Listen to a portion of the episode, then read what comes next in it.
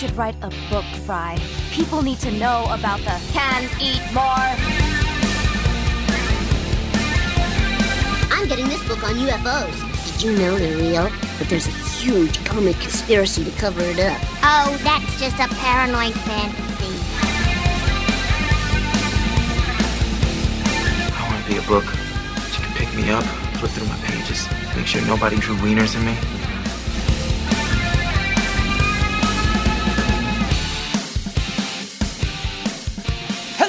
Hello and welcome to the Not Your Grandmother's Book Club podcast, where we read them so you don't have to, because it's two decades too late for Y2K to take care of it all for us. My name is Kevin, and I'm joined as always by my co-host Benedict, whose New Year's resolution is to finally find Pizza Rat and convince him to perform again. Benedict, what was your favorite part of our weekend? Ooh, good question. uh, I think the Korean barbecue Oh, more, has okay. to be. Yeah, that ceviche was great on Saturday, yeah, though. it was. It but was that Korean good. barbecue, you you knocked it out of the park. That was that was a good you. choice. That place is fantastic. I It's very easy to knock it out of the park with restaurant recommendations in New York. Yeah. literally like everything's good. You're like, Hard oh yeah, yeah. I really put a lot of thought into that one, and uh, Mm-hmm. we wouldn't have found such a good restaurant if we just like winged it on the day. That's uh, yeah. It's good that I booked because otherwise we'd have been screwed. Anyways, Benedict. What was your uh, favorite part of the No, I weekend? agreed with you. I agreed Okay, with the you. Kore- that- okay, Korean food barb- wise, K- food K- wise, K-bobs. Yeah. food wise, that was the best. Actually, you know what? The sandwiches your wife made for breakfast. The breakfast pretty sandwiches. fucking good. Also, pretty yeah. great. That was pretty great She's with your she's uh, pretty pretty homemade good at those. chorizo. Yep. Little homemade chorizo, yeah. Pretty Little homemade fantastic. chorizo breakfast sandwich. That's that'll do it. It'll, Uh, uh, but uh, no, also, uh, I, mean, I think so. We recorded last week's episode right before we, you know, it was an early afternoon on Saturday, and Yep. then that evening we went and saw the play that goes wrong, which was Which was also good. We had a great time there, um, and then we almost died walking up your stairs again. Yep. Uh, yep, yep. Kevin's never visiting this place again, I- partly oh, because yeah. I'm moving, No, but I don't think he would anyway. Because and I just humbly request that next time you don't get a fifth floor walk up. we'll see. we'll see how New we York will works out. certainly see. Anyways, Benedict, uh, you probably know I what do. it is we do here on this program. Uh, other folks out there, they might not know exactly what it is we do. And to them, I would say, this is the show where we go a deep, a deep, deep, deep to plumb the depths of right wing thought by reviewing a chapter from work of conservative literature. And in between, taking a look at other examples of right, doing their best to make America hate again. Start us off, Benedict. Do you have a hot take for us this week? This yeah, year? I think I this year. the take think, of the well, year. No, no, no. Let's let's not do that because it's not. It's not all that. Um, Benedict, but the whole thing was designed to be lame takes from the beginning. Well, that's true. Yeah, I think orange juice is a deeply underrated non-breakfast drink. Is what I was gonna say. Uh, people drink You- it for breakfast, and I kept think that they should. offering me orange juice while I was over, and I, I know, and you never- why. you never took it, and it's. I am just saying. I I'm think it's underrated. orange juice person. Well, I look. I you're the target of this hot take then, Mm. because I think it is underrated as a non-breakfast drink. To be fair, when I was younger, orange juice was my number one drink. Like that was I would I would but go like through the orange gallon juice or Sunny juice. D, because No, those aren't right, the actual. same. My mom wouldn't buy Sunny D. She would buy Okay. orange juice. Did she think it was because she kill thought you? it was healthier? And of course, she's wrong. It's full of sugar. Yeah. Uh, but uh, uh, she wouldn't buy the Sunny D. She'd get regular orange juice, and I would I would drink a lot of orange juice. Like I'd Mm-hmm. I'd go through a gallon of orange juice in a couple of days. Okay, so what stopped you? How are you no longer a big orange juice guy? I don't know. I think maybe it's something your taste buds change as you get older. You know, Is it the heartburn? The you can't You take know, that it- little the tummy can't take the acid anymore. You know what? That might actually be. So I do have chronic heartburn. I have heart, I have I take you know a little pill every morning, like a over the counter heartburn thingy, esomeprazole. Um, Okay. and so at one point in my life, though, before I realized that I could deal with my heartburn with that, I did have to like cut out everything that gave me heartburn, and that might be around the time I stopped drinking a ton of orange juice. Because it did. The orange juice will mess me up. Are, yeah, I mean that is true. Uh, I'm joking. I'm joking, but it will fuck you up. It is It very really acidic. it's like drinking very mild acid. Just yeah. I mean, basically, yeah. That's uh, what it is, generally. Yep. Um, what's your what's your hot take of the year? Then? My hot take of the year, Benedict. Uh, New Year's resolutions are a bit overrated. Great. A bit overrated. yeah, I Uh, mean this is again a very bad hot take because I think everybody is aware of that. I exact. uh, that's kind of the point, though. Yeah. What you what you don't you think they're bad and no one sticks to them? Wow, what a brave soul. Yeah, you know, Benedict, I'm gonna go out on a limb here, and I'm I'm just look, hey, hey, people are gonna people are gonna want to silence me. They're gonna want to cancel me for this take. That's true. But, uh. I think- I, I am one of them. I would like to cancel you. Most people don't stick to their New Year's resolutions. I think they Wow, do wow, wow. How What's could you accuse the deal people? with New Year's resolutions? How could you accuse people of such a thing? The other day, my girlfriend said her resolution was to graduate from high school. Uh, when did we turn into such an anti-Jerry. Seinfeld show? I don't know. when he'd started dating a high schooler, yeah, probably, probably around his- then. Probably around then. that might have Allegedly, something yeah. to do with it. that's uh, that sounds about right. at The time, Anyways, Benedict, moving it not a high schooler, So, a college student, obviously. I'm gonna do things in a little bit of reverse order this week. Uh, Okay. Because it is, as I said, it's our it's our end of the year show. It's our New Year's show. If you'd like, as I would recommend, put this show on at insert time remaining until New Year's Eve here. Uh, and then and let us carry you into the new year. We'll even do a countdown at the end of the show with you. Uh, I don't think that anyone should do that. I, I won't even be doing. with- I don't even want to spend the new year with me. Why would anybody want to do that? That's terrible. walk into the new year with your favorite two uh, weirdos whose voices you hear far too often than you should. Yeah, Uh, no. Maybe everyone's New Year's resolution should be to take a break from this podcast. Maybe that'll be my New Year's resolution that I won't keep. Maybe. But uh, so this is our New Year's show. We're we're not doing the normal type show stuff today. We're gonna be talking about what we've done over Wow, the last year. Wow, us not our- sticking to fucking form. Doesn't What a that, shock. Wow, it never happens here. Uh, We're going to be talking about what we've done on the show over the last year, what's coming up on the new year, and we do have one video to watch that I think Yay. pretty much encapsulates our year in total. Uh, should just uh, end it pretty nicely for all of us. But that said, we're going to skip the bookshelf for now because we're going to do sort of a uh, you know recommendations of the year. What's uh, what's the stuff from the year that we think uh, everyone should uh, go ahead and check out? But I will to. move right along to housekeeping, Benedict, uh, and say that rate and review us on the iTunes. Uh, Yep. Follow us on the social medias at NYGBC Pod and at NYGBC Ben on Twitter. Uh, Mm-hmm. For updates, just one update, and that is that I know there was some hum and issues with the audio last week. Uh, that's primarily because I was recording. He knows because he's just been editing it. I was literally just editing it, yeah, Hmm. and uh, uh, that was because I was using this little portable recorder, and it wasn't exactly set up to do things the way I needed them to be done. So there was some some distortion that happened with just with the audio that came from the little computer. That's weird. Why? Uh, it's because of the way I, I because I used a 16th jack for that. Okay. It's You've already matter- lost doesn't me. matter. I don't care. Yeah, I didn't use an XLR. It wasn't a balanced cable. There's all sort of distortion. There's all sort of hum on it. Uh, but so uh, sorry about that. We'll do better next year for our holiday special. I promise. Uh, but Benedict, we do have two inductees into the spooky world. Who World are they? Tell me. They are, of course, Benedict Taru Takanen. of course, always. You are now part of our. New World Spooky World Order. Blah. Sorry, New Year World New Spooky World Order. Blah. And Zach Turchansky, you are now part of our. New World Spooky World Order. New Year. Blah. And that is because those two uh, made suggestions for things they wanted us to take a look at here on the final episode of the year. Uh, That's kind. One Well of them, done. One of them recommended that we go and watch the uh, Ben Shapiro destroys Barbie video. We should uh, do that. I know we said we were going to, Yeah, but we should and, and the reason why we're not going to do do that today, I think, is because I think we might still be doing that as a patron patron only at some point. It is now on uh, HBO, whatever. Yeah, yeah, I saw that, and so I was thinking maybe okay, I'll sit down and watch Barbie, and we can we can talk about it, and we'll do it. Uh, but the other part is that uh, one of them, one of them, I won't say who, I won't say who, uh, but you'll know as soon as it starts playing. Did give a suggestion that is related to what we'll be doing for our, our final video of the year uh, to, to ring in the new year. That'll be pretty fun. But of course, if you would like to join the Spooky World New World Order, blah, you can tweet or post about the show on social media, recommend it to others, and send me a screenshot or tag us in it. Leave us a five star review wherever you can, and drop me a screenshot to let me know. Make a donation to a worthwhile charity, become a patron, or just get my attention with something good. And Benedict, with all that out of the way, why don't we finally begin the New Year holiday extravaganza episode? Okay. Uh, with our recommendations of what was the finest, the finest bookshelf, The finest material. vintages. Finest available. bookshelf material of the year. And I know I gave you a relatively short time to think of what you wanted to put on your list. A very short time. like 10 minutes. yeah, exactly. It's been a very rushed afternoon for me here. I had a lot Yeah. of work in.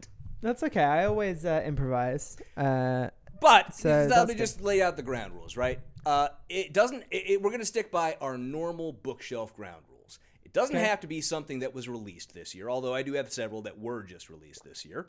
Um, and it can be something that we just did. You know, we read, we viewed, we listened to this year, and that we enjoyed, that we think people should experience. That's what I'm laying out as the ground rules for our bookshelf of the year. okay. Uh, Um, start I'm- us off. Are we doing? w- Let's say. Well, how many are we doing? As Three? many as you like. I have Okay. four on my list. Okay. Um, I will start with uh, Richard Hofstadter's anti-American, anti-Americanism, anti-intellectualism in American life. Which, by the way, I don't even think you can. If you're going to buy a paper copy, I don't think you can buy it separately of that little collected volume that we both have. No, I don't think so. I think Yeah. it's that's the only one in print now. Probably. Um, it's just I, I mean I like Richard Hofstadter a lot generally. I think he's Mm-hmm. a, a very interesting uh, historian in the Marxist tradition. Um, and probably a lot of his thoughts are really salient for Yeah. 2023 seems right. and going into Um, 2024. I think that it yeah it's it's a really interesting book. I think it was like written in the 60s I think and America has not changed as much as you would think that it has Yeah. changed.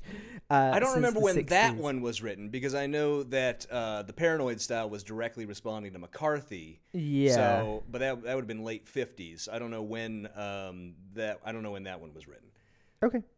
Uh, yeah, I forget also, but I mean, uh, the American political tradition is also great. I like that one a lot. Again, in the same volume of of work. Um, but yeah, do you want me to do all of mine? No, let's go back want- and forth. Let's go okay, back well, and you forth. You you you, go then I do then. one. You go next. You So next. my next, my first recommendation of the year is going to be a book that you saw me trying to heft across I the did. streets of New York. Uh, tome. It is a fucking tome, uh, which is Leonard Zeskin's Blood and Politics. Mm-hmm. Um, uh, it's sort of it's it's the work of the history of the white supremacist movement in the United States, um, and it's boy is it a lot. It is a lot. You flipped through it and you were like, no, thank you. Uh, and I think over my 21 hour train ride, plus I read a little bit in the evenings when I was over at your place, and then my flight back, I think I got through a total of like 120 pages because I have to highlight and take notes on everything. And I keep being, okay, he's citing to this, I want to read that now, uh, which is causing all sorts of issues for me as far as completionism has occurred. Uh, but uh, I never, that always happens with me. I'm never able to finish something without like, an like a book that's that's uh, a nonfiction book without picking up something they've referenced and going and reading that before Oh I get to the yeah, end of the first that's uh that's ADHD, and I have that too.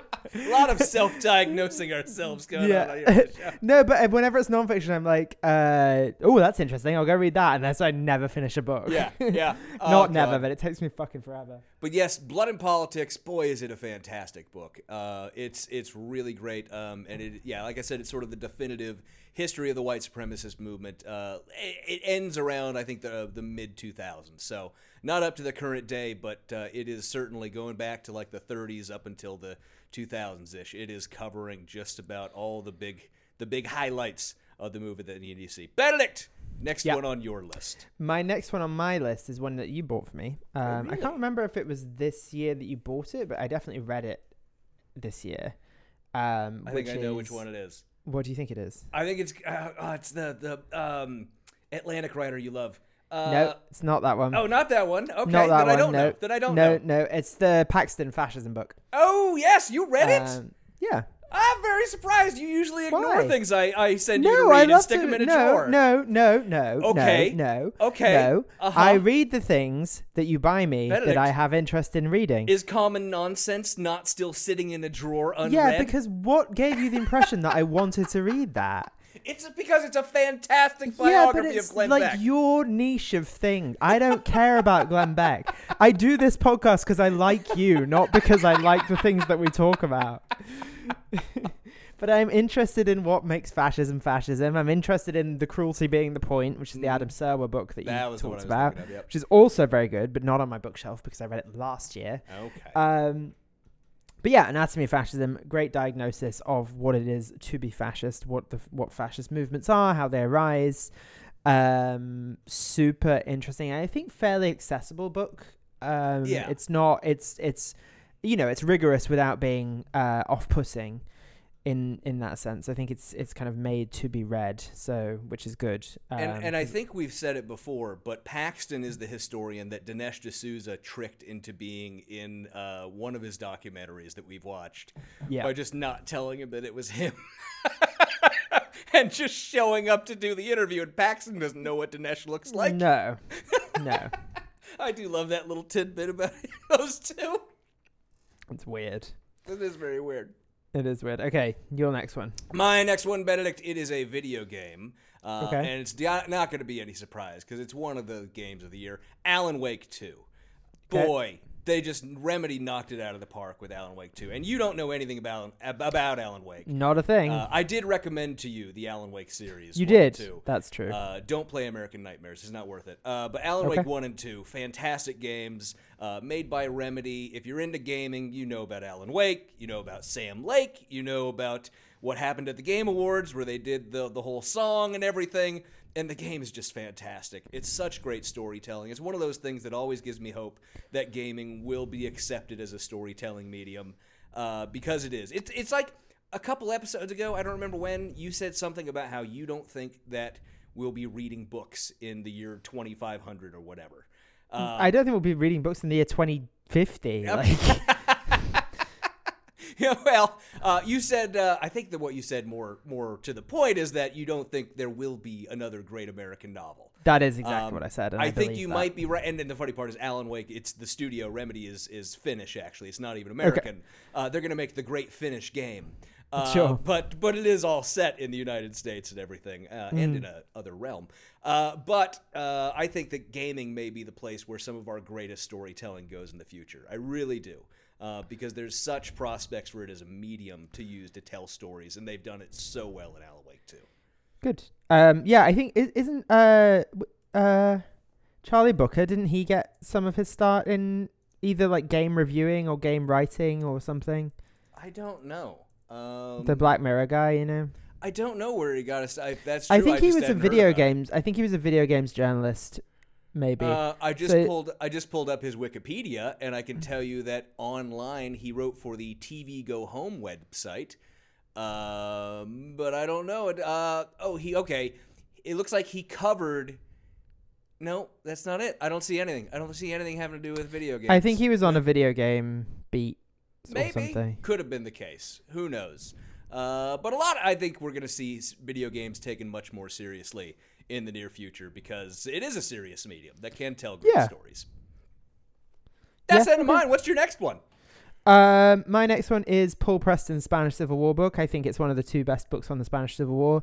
The other being Anthony Beevor's. Um, it's just called the Spanish Civil War. He is an Oxford historian, um, who specializes in in uh, 20th century Spanish history.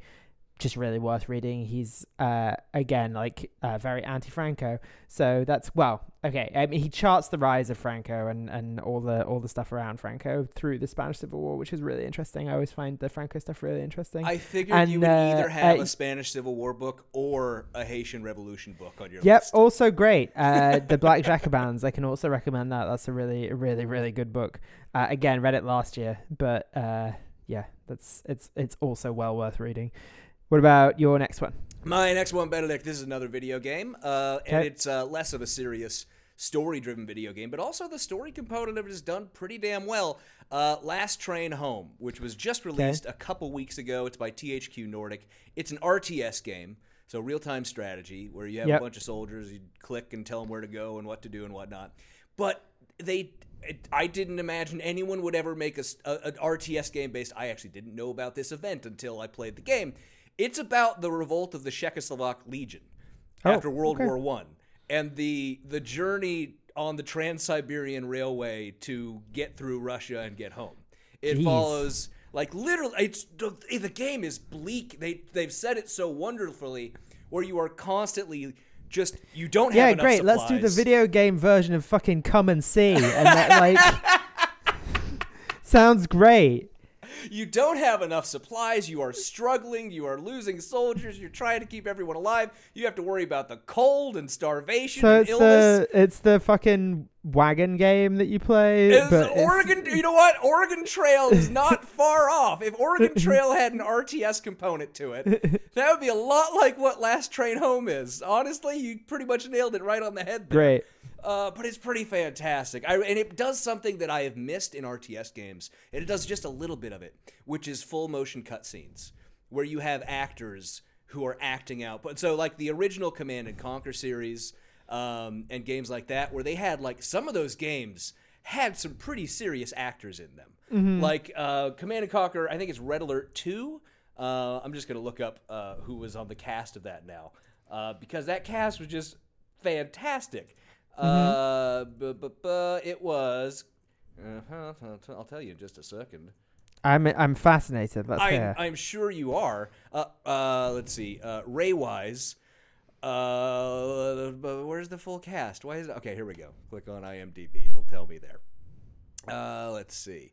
Udo Kier, who was in Command and Conquer 2. He Okay. was in Ray Wise.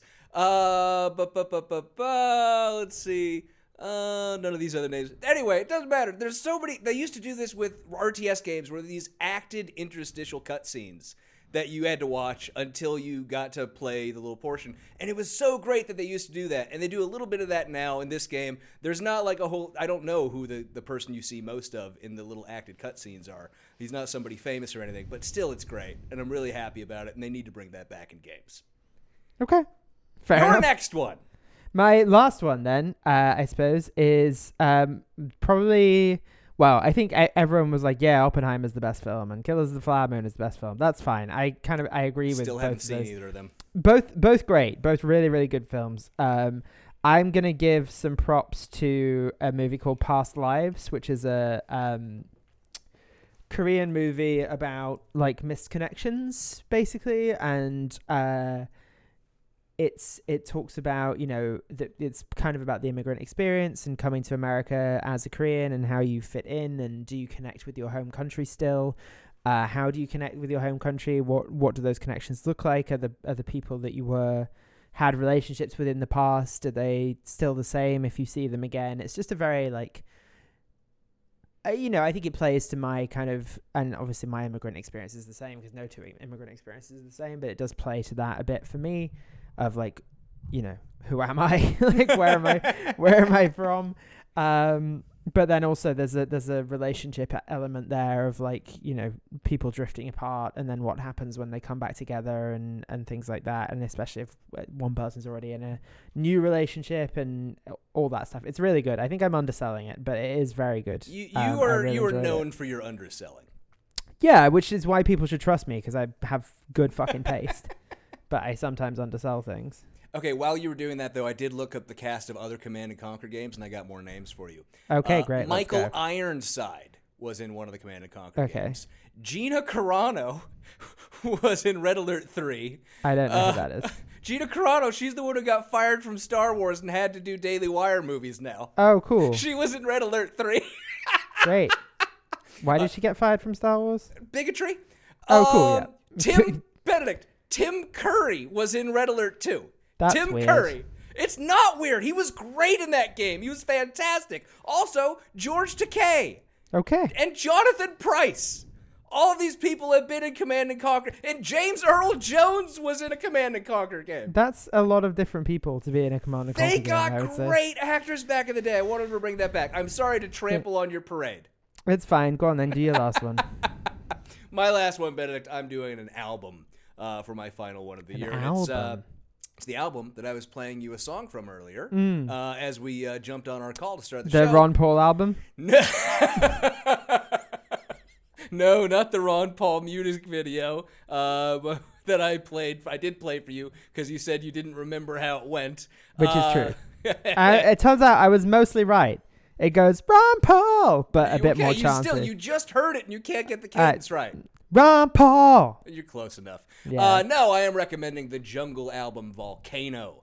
Uh, a lot of people probably remember earlier in the year Uh, one of the songs off that album, Back on 74, blew up. It was all over the place. The music video was just killing it all over.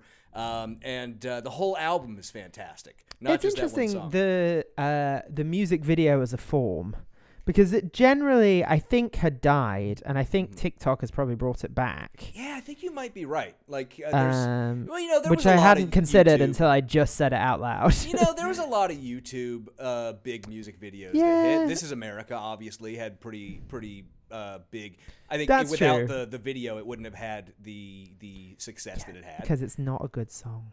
Yeah, but the video. Is, Yeah, the video is great, but it's not a good song. Uh, but yeah, I definitely agree with you that without the music video, that song would not have been anywhere near as successful as it was because those dancers are absolutely phenomenal. Mm-hmm. Um, Will West, I think, is the name of the male dancer that everyone thinks of from that video, who's like sort of the leader of the little pack near the Yep. end there. He's just spectacular, and Mm-hmm. it's just that's that. That was the uh, the video that uh, like episodes ago I told you that I was jealous of people dancing as my hot Yeah, take. yeah, I- uh, I because of that video, and it's Okay. boy, it's still just so good every time I watch it. It is good. Yeah, it's a good. It's a but good those video. those are our recommendations for the year. All that stuff. Obviously, there's plenty of great stuff out there beyond just what we recommend.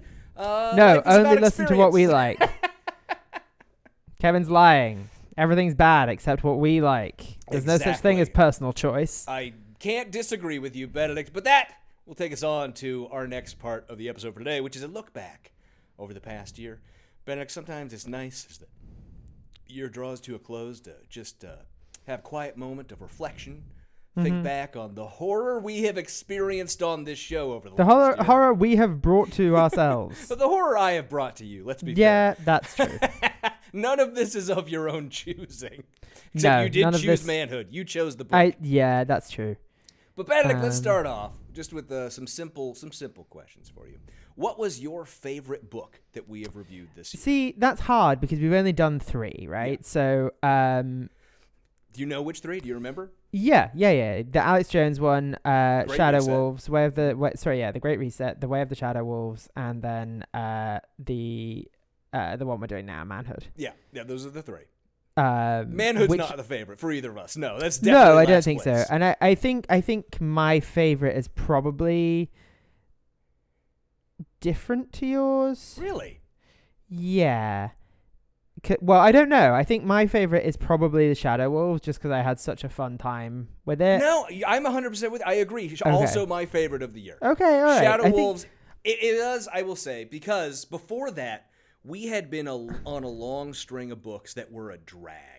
Like yeah. we had done. no, Alex. I think Alex Jones Other kind of than broke that streak. Yeah. other than Alex, but before that, like we had been on a long run of just fucking trash, right? We had done Mark Levin, and we had done But just a lot of very similar stuff. I think was the the problem. Like they all kind of repeat themselves a bit. Um, yeah, it had been a bit boring too, right? The uh, I definitely think the God not and to Man at listen Yale, to. God and Man at Yale was just a fucking drag of a book. It really was. yeah but only as a, a participant in it not as a listener because the listeners loved it I'm sure. Um, so we got to Great Reset, and that was fun. I definitely enjoyed that read. But I think the fact that we stepped out of our usual realm to do the Shadow Wolves, um, and the fact that it was as wacky as we needed, because Yeah. it was out there, man. it was crazy yeah it was it was it was weird and bad and we were still able to glean something about American politics from it somehow, just because yeah the dude actually believed the shit he was putting on the page. that is correct yeah And he kept reminding us that he believes yeah it. he's like no this is actually what i think this uh, well because he does the intro where he's like what if the deep state was real and it's like oh we just read the alex jones book this is the same like this is no different And I think I texted you uh, a couple days ago uh, when Tucker did his interview with Alex Jones. yeah the other than mexicans he was Alex used the phrase "other than Mexicans." Yeah, he Which used. OTMs. That Right. was really. I mean, it's it's horrible. It's horrifying that he would do that, but not really surprising. Steven Seagal influence. I wonder if Steven has ever been on Alex Jones. I don't remember if I ever looked into that. Surely we would have found that if he had been. I when you were looking for Steven Seagal clips, you don't think you'd have found a. Well, so I mean, since Alex got wiped from YouTube, and that's where I usually go for clips. Um, If it had been like something on Alex's show, it might not have been saved on YouTube unless somebody else had copied down the video and po- reposted it somewhere. Um, but I, I don't recall if I ever thought to even look and see if Steven Seagal had ever been on Alex Jones's show. Um, so, listeners, if you want to check that, and if you find it, uh, I will force Benedict to watch it. I can guarantee you that much, because that is Great. a crossover to end all crossovers for us. Good stuff. So I think we agree. Uh, Shadow Wolves, best book we've done all year. Uh, great reset. so. Great reset number two, right? Yeah, Um, because definitely, manhood. Yeah. Yeah, yeah, great reset. I think when we came off of like Mark Levin, the fact that it gave me the stuff I really needed, like being able to look into his bullshit and do my fact checking that I love on that type of stuff. Um, and also just the insane wackiness where sometimes we just couldn't stop laughing our asses off at how ridiculous it was. That was fantastic. I loved it. It was really great. Manhood, on the other hand, we know how we're doing with that one right now. I'm not exactly satisfied with what we have in front of us. I think it's gotten a little better, a little better with the more recent chapters. I, I, I actually don't mind it. I think it's interesting. I always think it's interesting when people are non-libertarian in their right wingism because that Hmm. hasn't i don't think that's generally been the default position in america i think everyone's like the the the stated position until quite recently Mhm. Along among a lot of mainstream conservatives has been I just want smaller government and the government to stay out of people's lives, blah blah blah. Whereas I think a lot of the new wave is I want to control people's lives in the way that I think that gov- government should be run. So it's using the apparatus of the government in a very different way to the libertarian tradition that I think has been Yeah, I think certainly for our life, for our lifetimes that libertarian, Yeah, the f- I will yeah. say faux libertarianism, right? Because none of them are actually. Well, I, I also, I mean, I, I, I think I have a, uh, it, it- to me, it's kind of a post Cold War thing of like, I should just be allowed to do what I want to do. Like, it, it's almost like, you know, it's, it's, after that, then it starts to break down a bit, I guess. Yeah. In, into like, okay, now that we don't have an external enemy, in in uh, like a boogeyman in the USSR that's a real rival for US hege- hegemony. Yeah. I guess China's emerging as that now to an extent, but we're not in a cold war with China. So you know, I think that's that's when the right starts to. So you know, 1992, people talk about that as the year of like Pat Buchanan. That's where that starts to emerge. I think is that like challenging of the the Oh, traditional libertarianism that has Yeah. that had dominated. And we're going to be talking about Pat. So I have a list for later on in the episode. I'm just going to sort of give people an idea of what we're going to be talking about next year, uh, because we've never actually done just a show about libertarianism, or a, um, it'll probably be a mini series on libertarianism in the lunatic fringe, um, be- and I think we kind of need to. Uh, not because it's particularly relevant to modern what's going on in this very moment, because it's been so developed, but because it's been so d- important to the development of the current ideology in the United States, right? Like, I think Paul Ryan's biggest mistake was thinking that everyone actually agreed with him with his sincere libertarianism. I think that a lot of I think that he might have been one of the few actual sincere libertarians, uh, and a big dum dum, of course, and also had horrible things he believed in. Uh, but I think that might be part of the reason why he sort of you know shit the bed and gave up is that he actually bel thought people believed in that stuff and found out very quickly he was wrong. Might be part, might have something to do with it. Yeah, so I think we'll definitely be talking about libertarianism. But I'll, I'll get to what we're talking about next Well, year. I, I think we little bit. also, and I, I'm sure this is on your list, but I think we probably do also need to talk about Pat Buchanan as well. That is also on the list for next year. Um, and boy, that's gonna be a whole part of this. We'll get to it. We'll get to it when we talk about it. Because I do have a whole couple of things here in notes about what we're going to be doing next year, just to tell the people what we're to expect. Because I'm very excited about what, what we're going to be doing next year. But Benedict, let's move on to our next question. What was your favorite patron-only series we've done this year? Uh, I think the Knowles Book Club has yeah, to that has to win it. Um, We're agreeing with too much. We need to disagree Uh, on well, things. look, I think uh, I mean my we probably agree for different reasons. I think for me, it's it's nice to uh, talk about books that are good, um, but also uh, remind myself that I am smart because I, because listen to two dumb dumbs Listen, talk. You're like, really, oh shit, people are dumb. like, okay. you really want to convince yourself of your superiority, then yeah, that's the way to do it. yeah, listen to two idiots talk about a book that you know that they're wrong about. Um, I think for me, uh, there there is a there is an element of that. It's also for me the fact that it was just fun. It was just Yeah, it was fun. Uh, was a lot fun. of this other stuff is a little bit more toxic. Like the TBH history stuff, I think is also fun. But I keep as I'm watching it, it's a bit myself. more insidious though, isn't it? Because it is for kids, and it's it feels a little more propagandary. I keep sitting there finding myself remembering they're making this for kids. Oh, that's so gross. And the fact that like for me. now it's played in Florida classrooms or whatever, you know, that kind of shit makes it just a little bit tainted, a little Yeah. bit harder to enjoy than everything. else. And then of course, like I love doing Police State 2000, but I will I, I will hey, I will agree with your critique that maybe it stretched on a bit longer than it needed to do. I would Okay. say that it stretched on about eight episodes longer than it needed to. It went a lot of episodes. Because we were only able to do like 15 minute chunks at a time. Yeah, because you wanted to play the whole thing. Because I didn't want anyone to say we were taking it out of context. Nobody will That fucking say that because nobody listened. I know. I'm just saying. I'm just saying. That's why I had to do it. But you know, I also think that was very fun. I mean, my favorite part of that, one of my favorite things of the year, will always be the entire portion of that documentary where Alex was complaining about seatbelt checkpoints. yeah, that was and fun. Kept that was, trying the, to get was his arrested at it. opening bit. we got like 25 30 minutes of that entire documentary about how there's going to be a new world over take new world order takeover and UN troops marching in about a seatbelt checkpoint in Texas. That's right. It was fantastic. I loved it so much.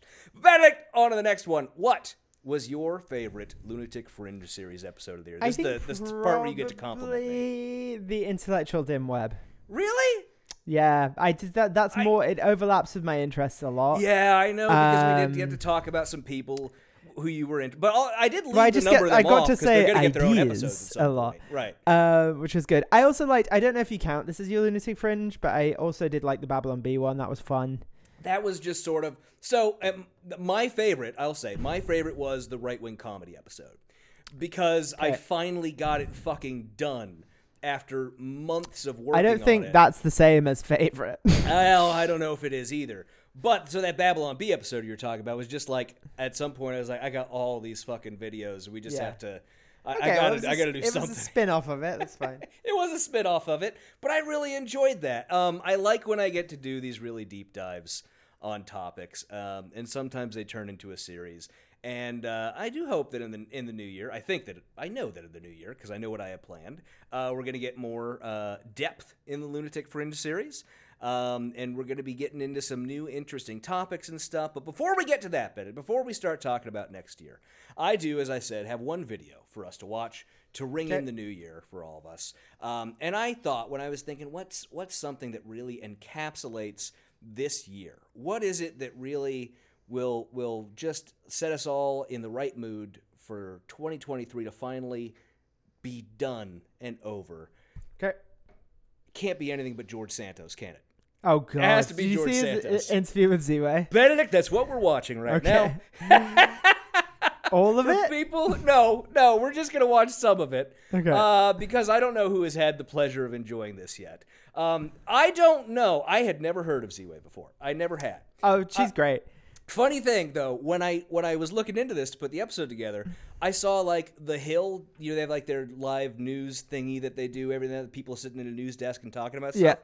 They had a thing about this interview that I clicked on accidentally because I thought it was the interview, um, Mm-hmm. and they kept calling her a journalist. And uh, everywhere I see her credited, it's as a comedian. I don't She's know like if the Hill knows a- who a she is. I would say she's a satirist. okay, is she sort of like Jordan Klepper and stuff like? Because I, I agree that you can be a satirist and do like you know you, you- the sat the point of your satire is I, I mean, I would say truth. I would say she's much more biting than any of that. Like she's one of the more biting satirists.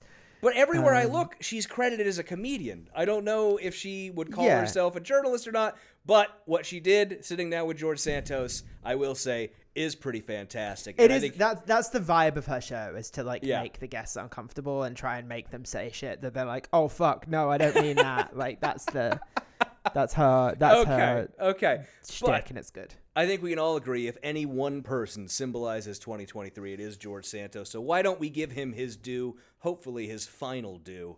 And uh, uh, I should I should revise that. I don't FBI. I don't mean anything bad happening to him. I just mean I hope he goes away and we don't have to deal with him anymore. That's Yep. what I mean. Why don't we see what George Santos had today had to say sitting down for this interview? Well. Oh my God, legs all for days. Look at you. Let me just say hi to you. Tonight, one jokester and a national joke sit across from each other in a bombshell interview. That's just a great. I mean, like this kind of stuff we see so often for purposes of this show. The right trying to do satire like this, Yeah. they can't pull it off for whatever reason. No. I don't know why, but they can't pull it off. My first question for you is why? Why what? How would you Again, perfect question. Interview someone without shame? Are rich people stupid? What could we do to get you to go away? That's sure to be explosive. Can we speak somewhere like off real quick? Is this hot? You're- we're all hot. All right, whatever. Can we be mindful with the DOJ stuff? What do you mean by mindful? Let's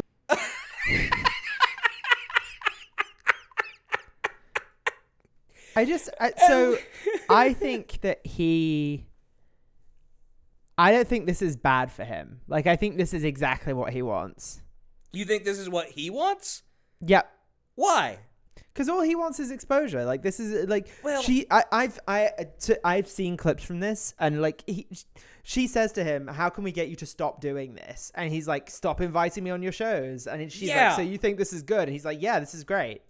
On some level, there is a little bit of George Santos was created by us.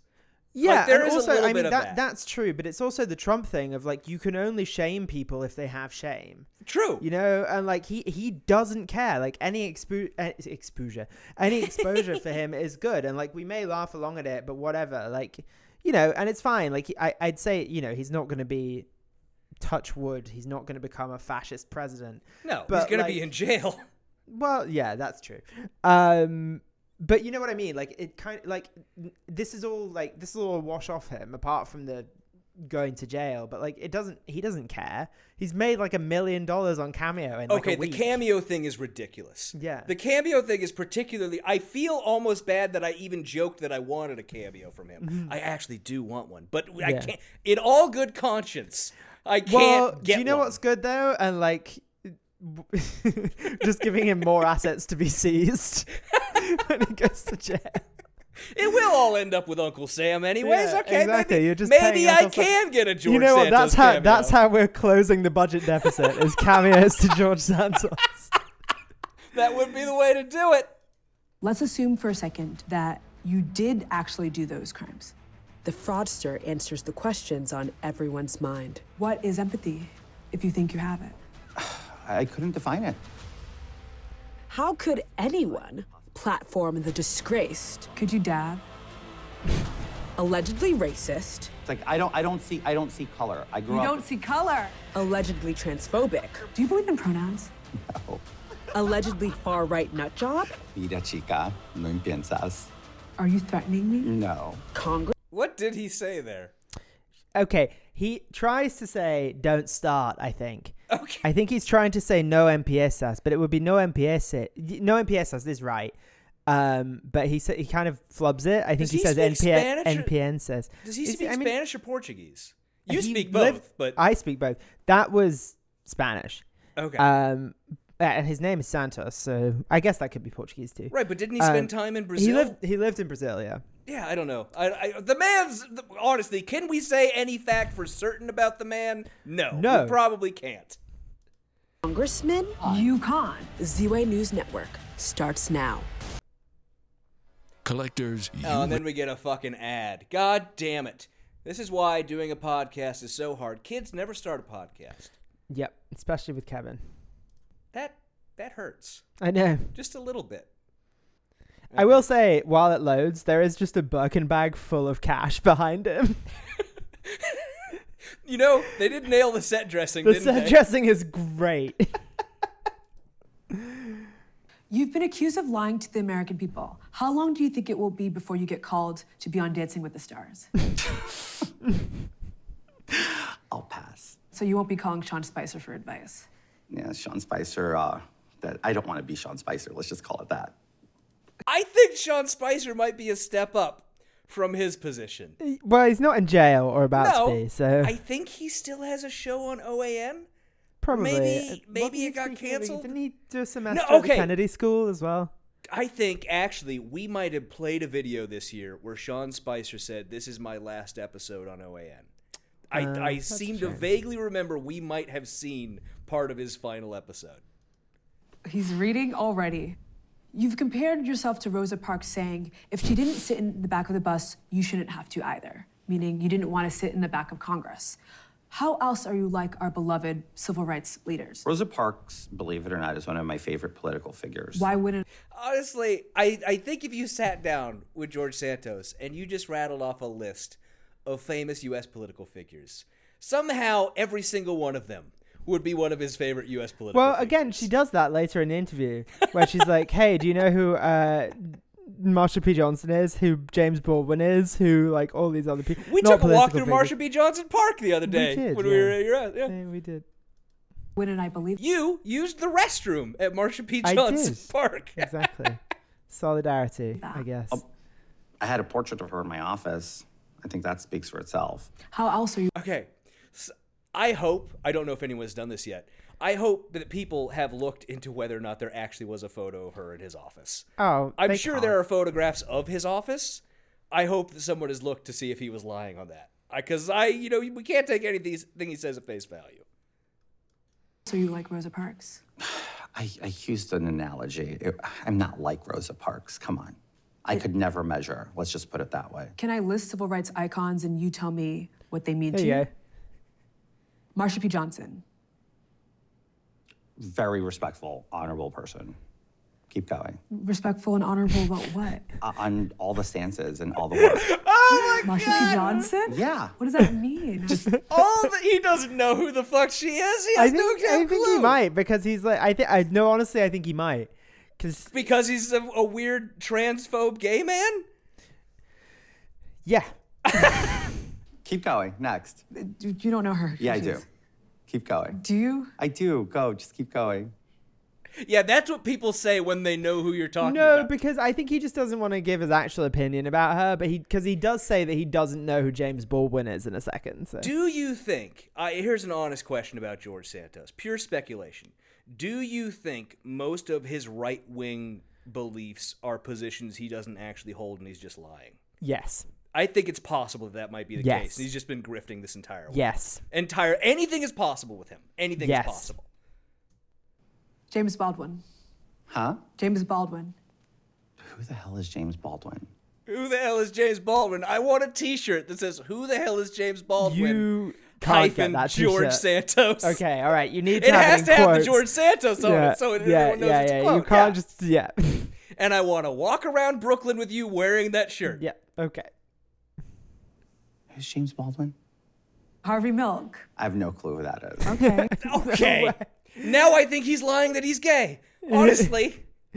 no he knows who Harvey Milk is that's a lie what about Bowen Yang doing an impression of you on SNL? I think he deserves an EGOT. Would you like Bowen Yang to play you in the HBO biopic? That movie's not ever going to happen. Why not? The book has no perspective of me or anybody close to me. It's a fiction. Oh You love fiction, though. Nicki Minaj. Queen.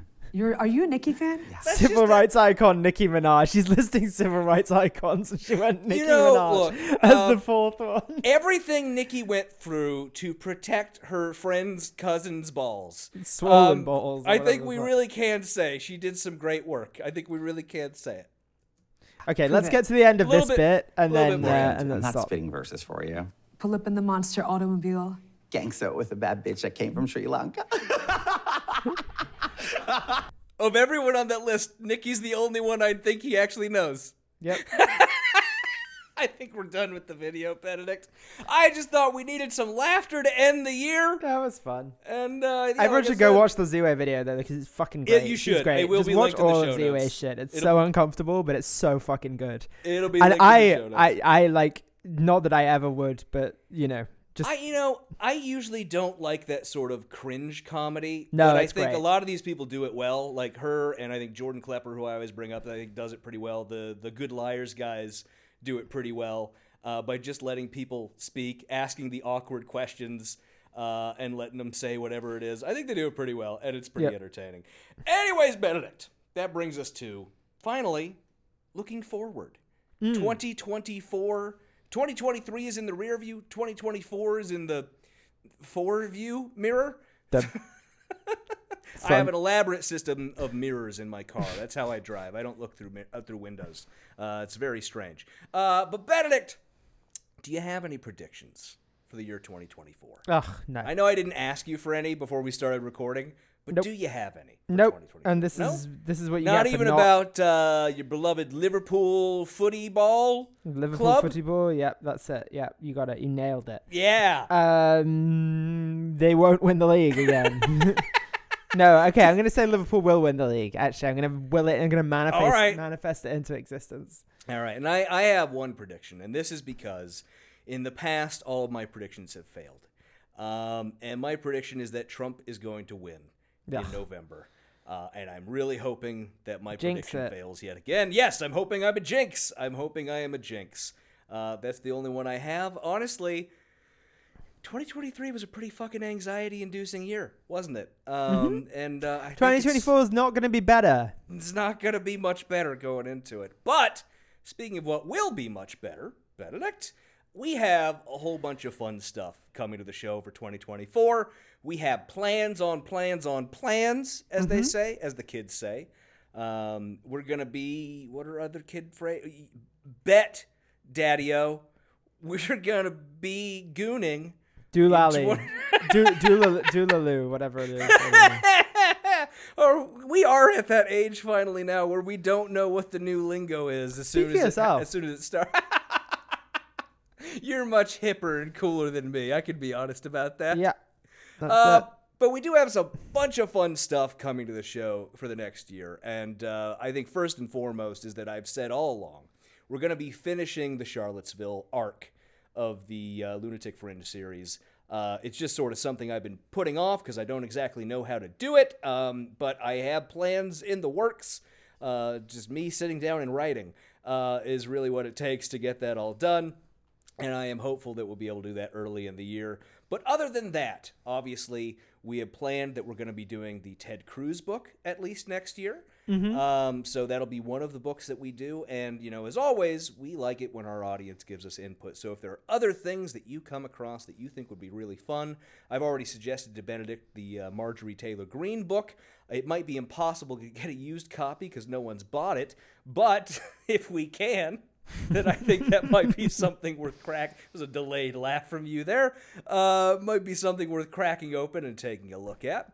Uh, but other than that, there are a bunch of things that I, I really want to do. And one of them in particular is I think we're going to spend a good portion of next year talking about, as I was saying earlier, libertarianism.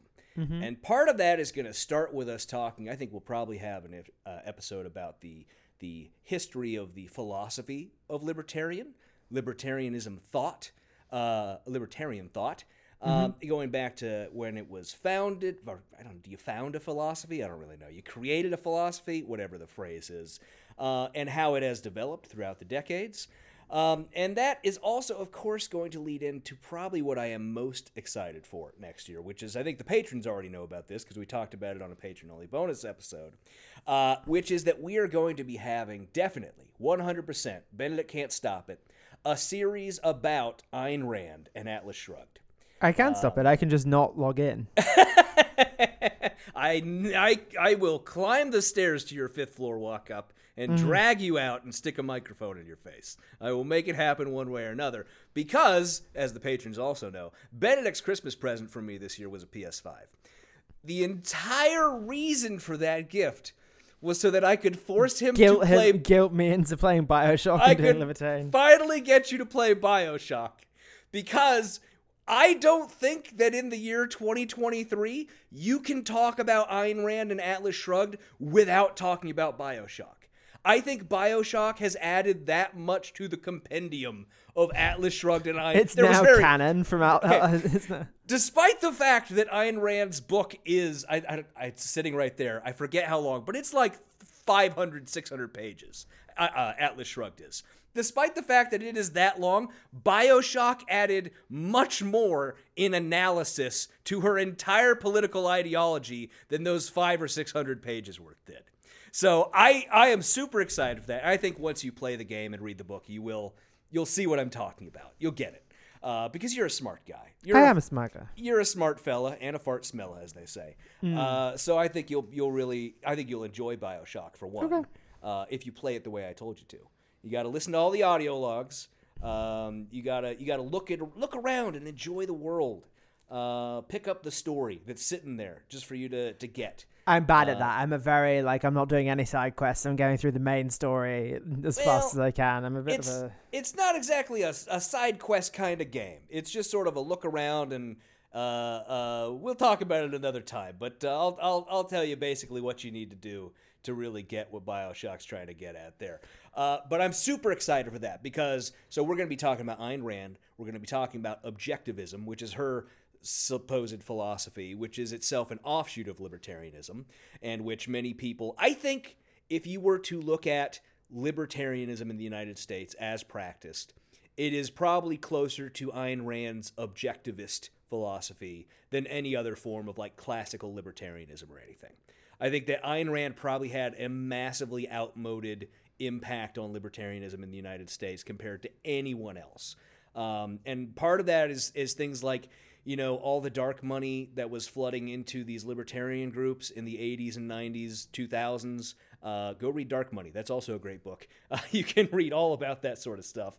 Um, coupled with i think the other side of that equation was sort of um, the the southern segregationist and white supremacists who held on to this states rights idea um, and, and all this stuff who wanted to call themselves libertarians uh, even though they most definitely wouldn't qualify under the more classical definitions. It's a super exciting topic, and I'm very excited to get into it. Uh, you all just need to constantly pressure Benedict on Twitter to finally go ahead and read Atlas Shrugged and play the game so we can get that one done. That's that's how that one's gonna happen. great.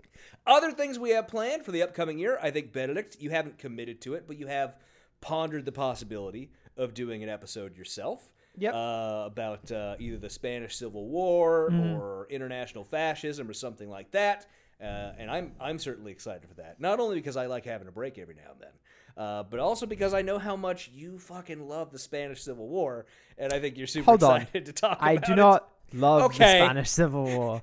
I am fascinated by the Spanish Civil War. Probably better phrasing, yeah. yeah, I, I know how much you love Generalissimo Francisco Franco. So I think one time a memory from my childhood that just brought up is like I was in Costco with my mom around Christmas time trying to figure out what to get my grandpa, and we went past that book section they have at Costco. It's like a mm-hmm. big bin just full of books, and it's always like it's always all the bestsellers. And then there's like big coffee table books, and one of them was Vietnam.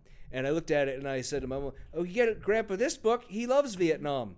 And some dude in like his 50s who was also standing there at the book bin went, The people who were there didn't. you know, sir, that is a great point. That is a great point. They did not, nor did the Vietnamese. Yep, perfectly valid point, sir. Perfectly valid point. Uh, So yeah, we'll see. I might do that, or I might do Argentina. I think either either could be interesting. I'm going to say it right here. I'll let you do as many episodes as you Wow, want. So you can do both. You can do I both. just kind of think it should be a different show, but that's fine. It's it's okay. But uh, I also think part of our plans for the next year is I think we're going to get a little bit more historical. Yay, I've, I've really enjoyed our episodes that get more, you know, a little bit further back into the past, the 50s, the 60s. Hell, at this point, it's 2023, right? The 80s are historical at this point, right?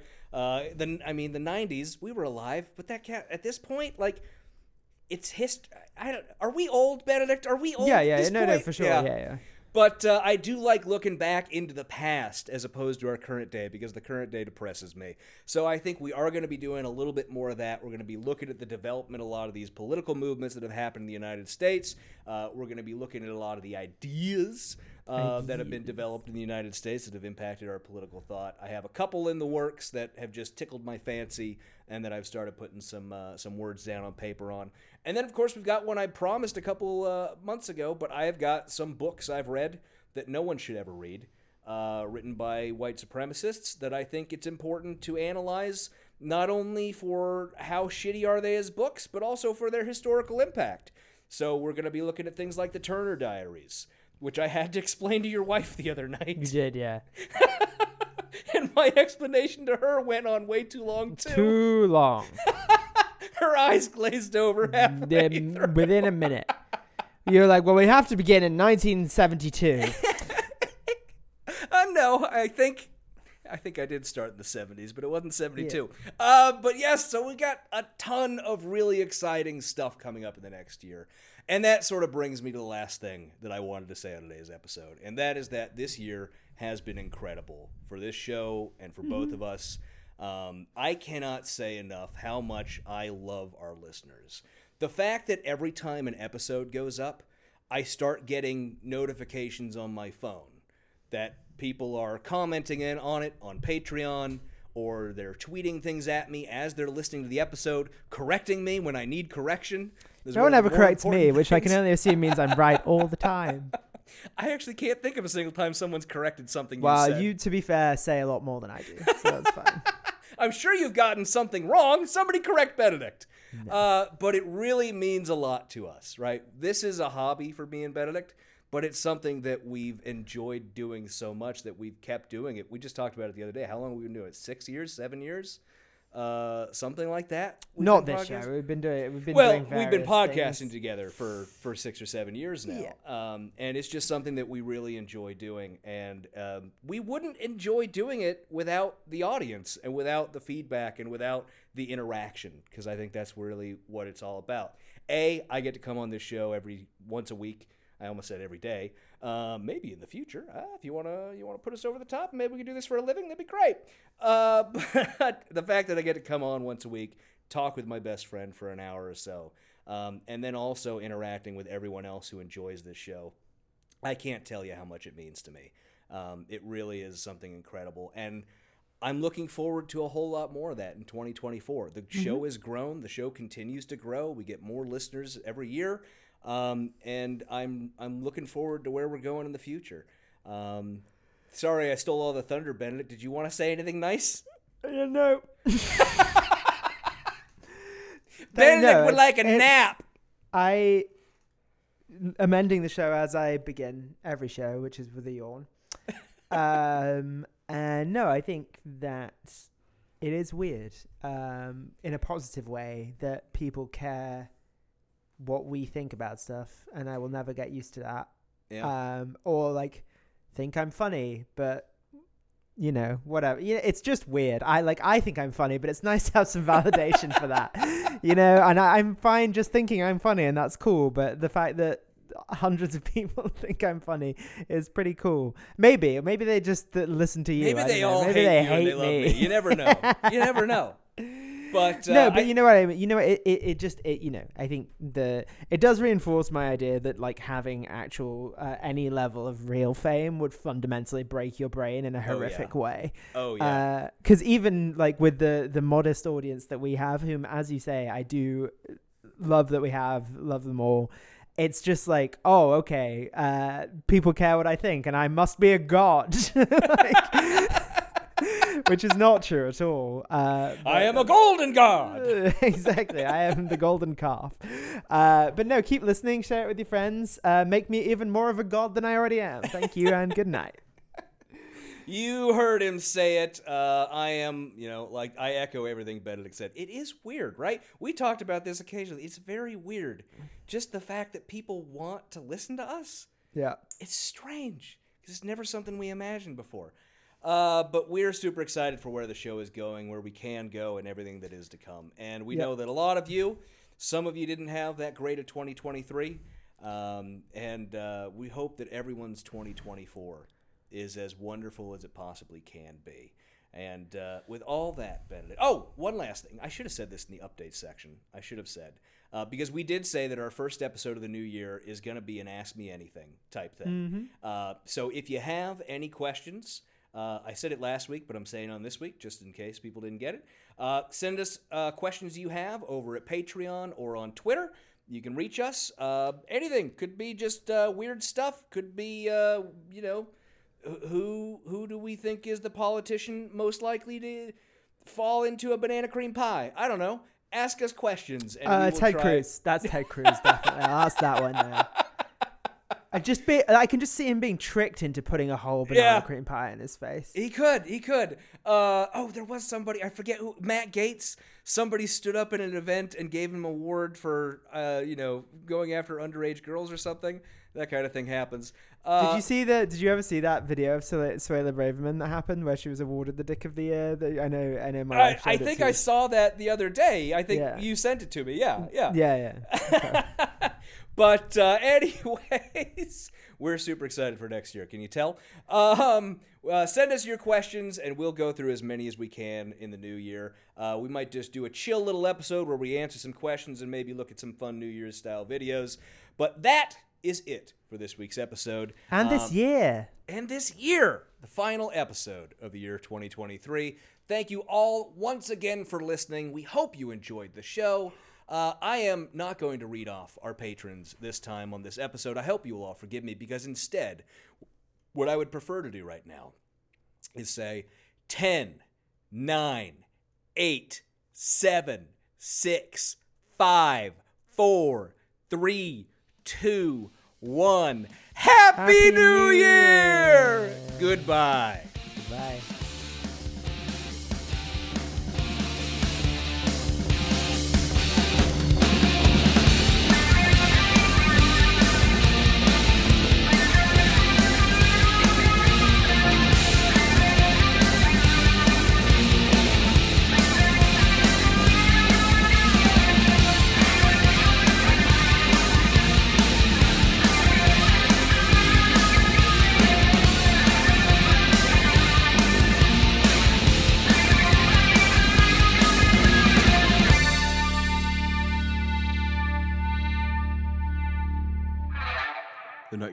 Book Club podcast is a production of Kevin and Benedict Productions. Copyright 2020, all rights reserved. Music for this podcast is by Silverman Sound Studios. Find out more at silvermansound.com.